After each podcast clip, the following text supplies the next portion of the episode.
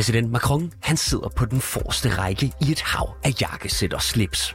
Et kampfly laver akrobatiske spins på den overskyede parisiske himmel over ham. Sideløbende med Paris Airshow mandag, der mødtes 20 europæiske forsvarsminister for at diskutere, hvordan man styrker det europæiske luftforsvar. Det er noget, som især de to europæiske lande, Frankrig og Tyskland, ikke er helt enige om. Du lytter til konfliktzonen, hvor vi ser nærmere på diskussionen mellem Frankrig og Tyskland. Det er en diskussion, der handler om Europas forsvarssystemer i en tid med krig på det europæiske kontinent. Vi ser nærmere på Macrons bud og på fordele og ulemper. Mit navn er Mads Vesterager. Velkommen til Konfliktzonen.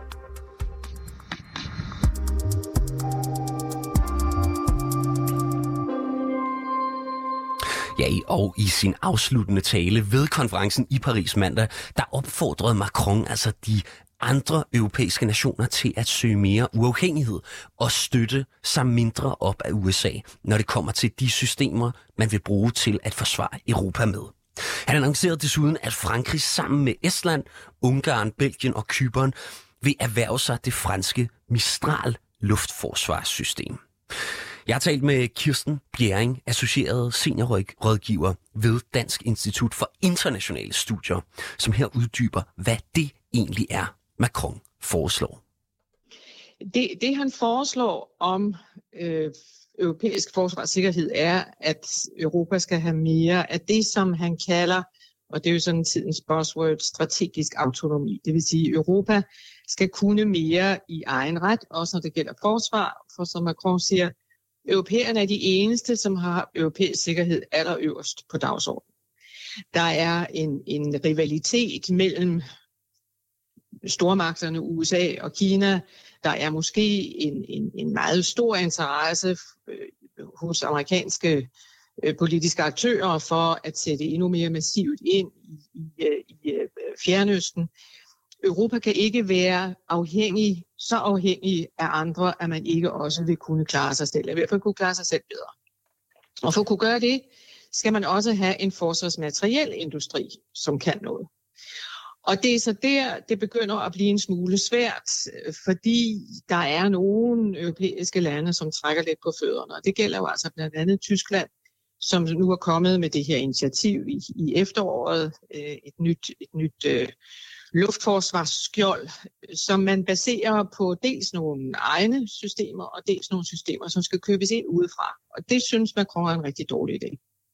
Og altså, den her franske plan, den kommer jo angiveligt som en reaktion, netop som du også nævner, på tyskernes plan for et øh, europæisk luftforsvar. Og det er jo en plan, de annoncerede i oktober, som lagde op til et øh, til at øh, systemerne til dels skulle komme fra USA og Israel. Men hvorfor bryder Macron egentlig sig ikke om den øh, tyske plan?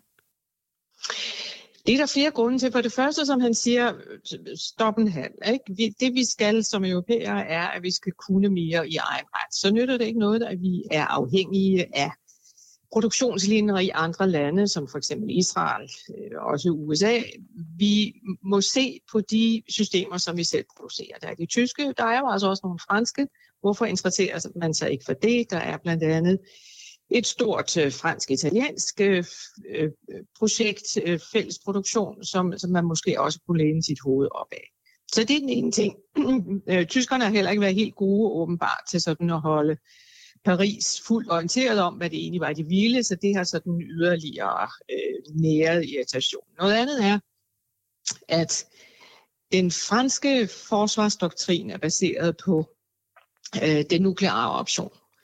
Det vil sige, at, at man er ikke, som så mange andre lande i Europa, har man ikke en, en, hvad skal vi sige, en, tri, en trinvis opbygning af et forsvar. Man har den afskrækkelsesfunktion, som er øh, den nukleare del af det franske øh, forsvar. Så derfor så tillægger man egentlig ikke sådan noget som sådan et luftfartssystem en, en enorm stor vigtighed, fordi faktisk så burde en trussel mod Frankrig ende før det overhovedet kom så langt.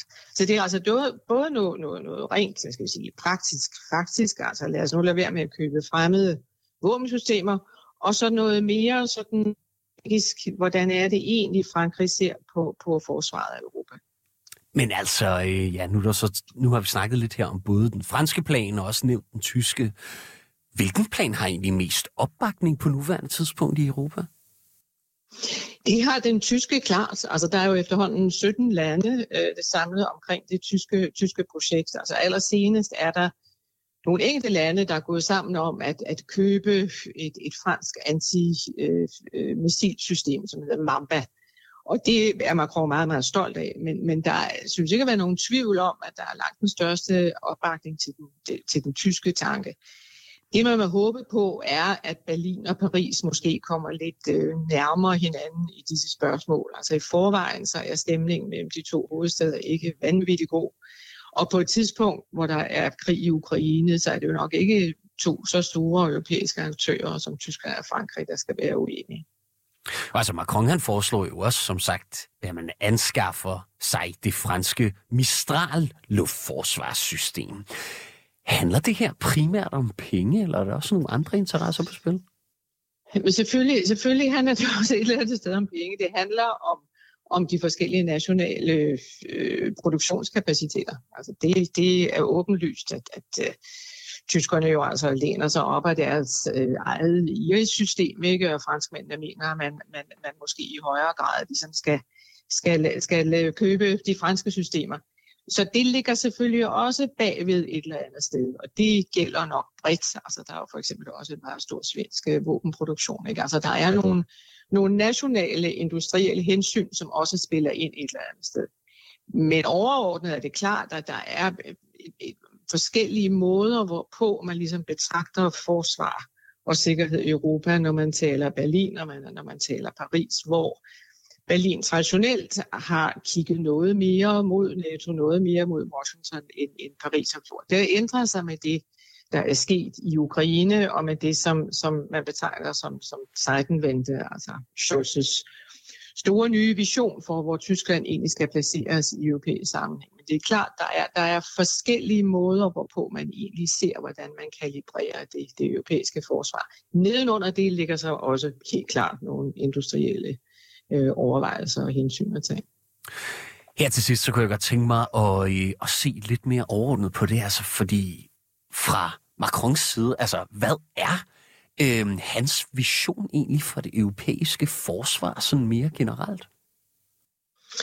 Det er, og det har han gjort øh, endelig gjort helt tydeligt, at det er ikke, at Europa skal, om jeg så må sige, konkurrere med NATO. Men der skal være en langt stærkere europæisk søjle i NATO, fordi vi kan ikke, som han siger, vi kan ikke være afhængige af, hvordan amerikanerne stemmer. Vores sikkerhed kan ikke afhænge af, hvor amerikanerne lægger deres stemmer. Læs, hvad nu, hvis det er en Trump, der kommer tilbage næste gang, som har sagt, at han kan nok øh, afslutte krigen i Ukraine på en halv dag, og i øvrigt er sådan relativt måske mindre interesseret i Europa, og i hvert fald også på et tidspunkt var meget lidt interesseret i, i, øh, i øh, forsvarsalliancen NATO.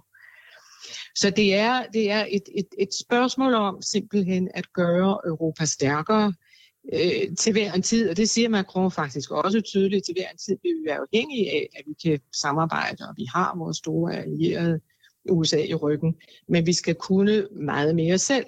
Og dermed bliver vi faktisk også en mere pålidelig partner for, for Washington.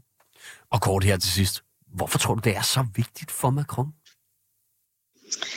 Det er så vigtigt for Macron, fordi Macron øh, har bygget hele sit politiske projekt på Europa faktisk. Og det er dels selvfølgelig noget, han forfølger i den europæiske sammenhæng, han forfølger det inden for EU, han forfølger det med, med den store europæiske konference, som havde sin anden session i Moldova for nylig, hvor han samler 44 europæiske lande for at diskutere øh, hvad skal vi sige, fremtiden for Europa uden Rusland, uden, øh, uden Belarus. Men det er faktisk også vigtigt for Macron indrigspolitisk, fordi Øh, Øh, han står ikke særlig stærkt. Der vil stadigvæk være folk, som siger, men han har til gengæld altså en, en, en europæisk vision, som vi bryder os om, som vi godt kan lide. Og vi kan slet ikke forestille os en Le Pen, som på et tidspunkt ovenikøbet ville, ville øh, trække Frankrig ud af euroen. Det vil sige, i de kredse, som måske står og tvivler lidt efterhånden på, hvor god en, en, en præsident Macron er, der kan hans europæiske politik godt stadigvæk øh, øh, hvad hedder det, veje i hans favør. Ja, som lød det fra Kirsten Bjerring, der er associeret seniorrådgiver ved Dansk Institut for Internationale Studier.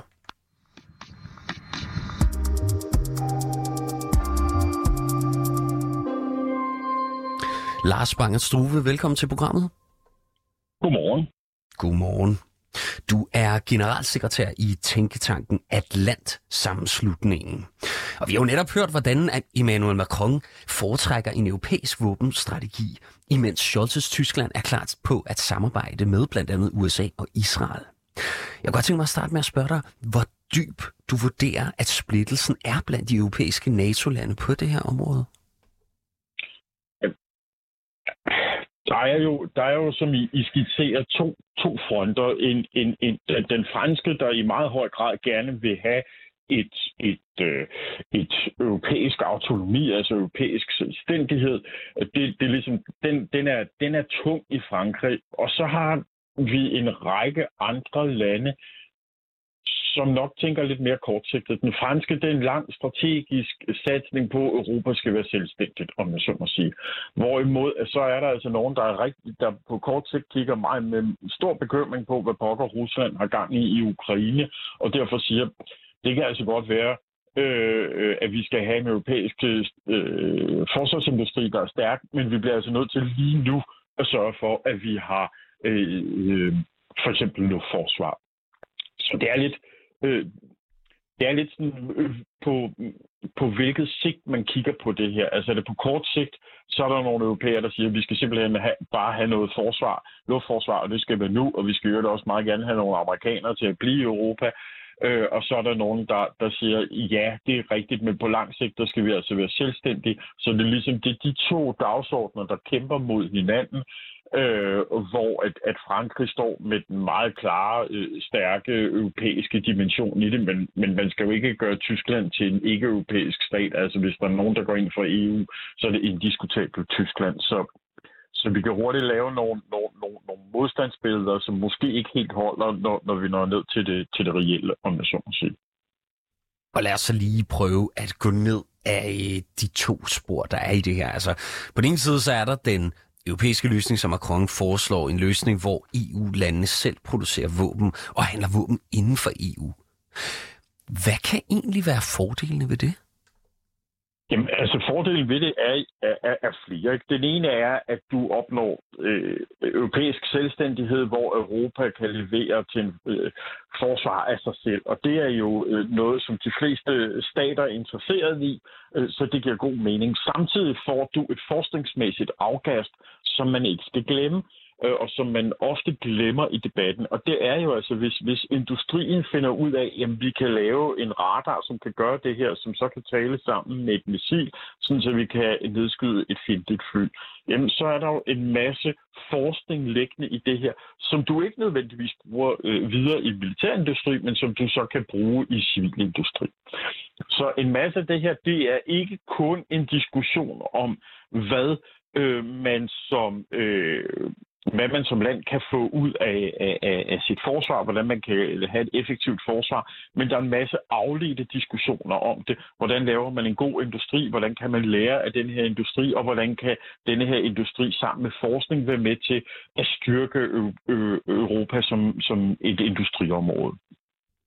Og på den anden side, der har vi altså den løsning, øh, som Scholz Tyskland står i spidsen for. Her der skal luftforsvarssystemer kunne købes uden for Europa og i højere grad integreres med NATO's systemer.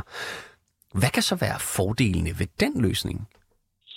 Jamen, altså, den, den løsning øh, gør jo, at, at du politisk binder øh, amerikanerne tættere til dig, at du øh, måske endda også udvider samarbejdet med Israel, som har en, en virkelig velafprøvet industri på det her område. Så, så der er en politisk dimension i det, og så er der så også den militære dimension i det, at, at, øh, at det kan være, at du i gåsøjne ikke øh, spilder tid på egen udvikling. Øh, og jeg tror, at der er en række europæiske øh, politiske ledere, der lige nu har det sådan, så vi har simpelthen brug for noget, der bare virker. Og hvis man kigger til Israel, så kan man jo altså se, at Israel over de sidste 20 år kontinuerligt har været udsat for øh, raket- og missilangreb øh, og derfor har de udviklet en luftforsvarsindustri, som er øh, proven in combat, altså den, den, den, den er simpelthen afprøvet på kamppladsen, i modsætning til, til, til så mange andre industrier, og derfor går man måske efter noget, man er sikker på øh, kan virke umiddelbart, og så kan man så på lang sigt så investere i en europæisk forsvarsindustri. Og så helt overordnet, altså vi har en krig i Europa, i Ukraine, hvor øh, afgørende er det egentlig for europæiske lande at få et luftforsvarssystem nu? Det er helt afgørende. Altså, øh, Danmark har for eksempel ikke noget luftforsvarssystem lige nu, så vi lægger, øh, hvis ikke vores allierede hjælper os, så lægger vi fuldstændig piv åbent. Øh, og det gør jo, at du kan trues. Øh, det gør, at, at, at, at vi kan trues, inden der overhovedet er en krig om at blive bombarderet, og derfor kan, kan politikere blive stillet i en meget ubehagelig situation, hvor at de måske gerne vil vil kunne være hårde over for, for en stat, men de må bare erkende, at det kan vi ikke være, fordi at vores øh, store byer og, og, og land ligger åbent. Så det er altså et, et problem, at man simpelthen ikke har øh, nok europæiske luftforsvarssystemer. Prøv at sætte lidt flere ord på det her med vores egen situation i Danmark. Altså, er der en plan for, hvad vi gør? Jamen, altså det er jo det, der skulle komme nu, om jeg så må sige. Øh, vi er jo øh, forsvarsforliget udløber i år, og der skal komme et, øh, et nyt forsvarsforlig øh, inden for det, de næste uger, som afstikker en, øh, en økonomisk ramme for det, og noget af det, der står allerhøjst på dagsordenen overhovedet, det er at sørge for, at Danmark får et luftforsvarssystem. Og der er, eller flere luftforsvarssystemer, fordi det, det er ligesom en, en måde, man opbygger flere paraplyer inde i hinanden, sådan, så hvis der går hul på den yderste paraply, så er den næste paraply klar til at komme til at tage sig af, hvad der kommer igennem, og hvis den også bliver gennemhullet, så tager man den næste. Danmark har lige for tiden tre fregatter, af, øh, af Ivar Wiffeldt-klassen, og de skulle oprindeligt have været luftforsvarsfregatter, så du basalt set kunne placere en, øh, tre fregatter øh, ude i de danske farvand, og så ville man have en paraply af luftforsvar over Danmark.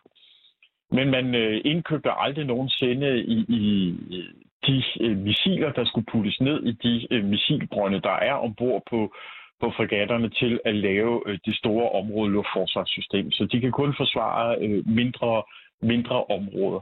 Så det er, er noget af det, der skal, skal, skal indkøbes, det er at sørge for, at, øh, at de er udrustet. Det er noget, man er i gang med.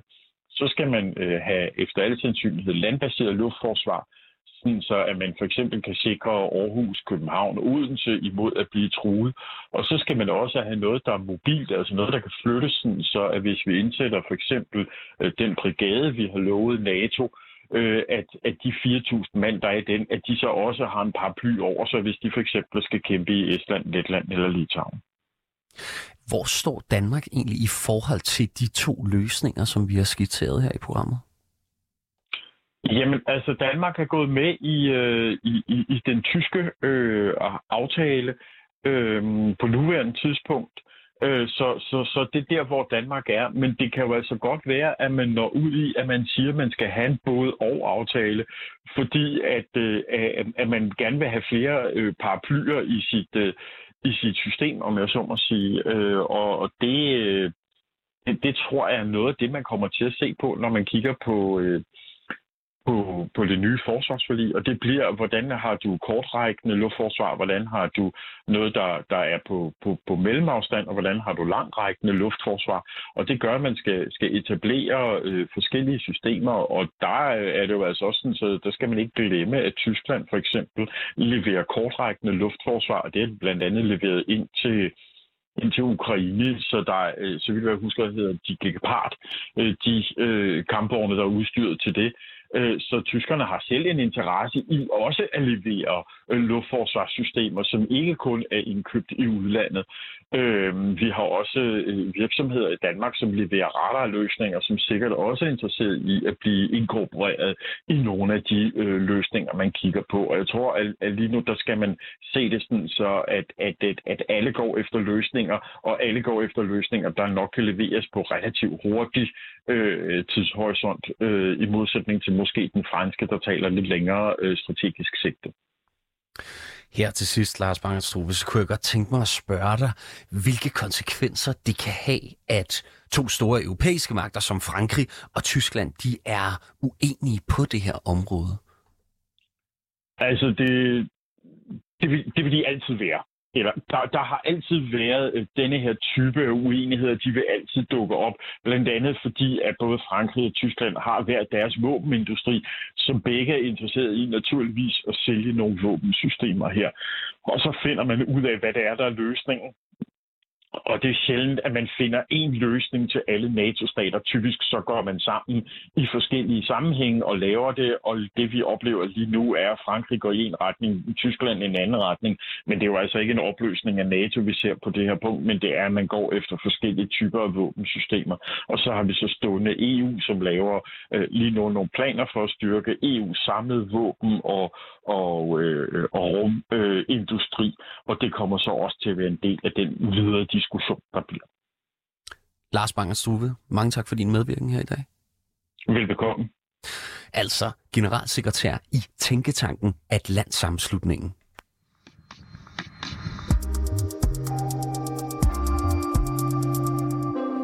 Du har lyttet til dagens afsnit af Konfliktzonen. Vi er 24-7's udenrigsmagasin. Mit navn det er som sagt Mads Vesterager, og holdet bag programmet det er Christine Randa og Sofie Ørts. Produceren i regien, han hedder Oscar Chauffeur. Du kan lytte til programmet direkte fra mandag til, fr- til torsdag fra 8 til 8.30, men du kan selvfølgelig også høre programmet som podcast. Tak fordi du lyttede med.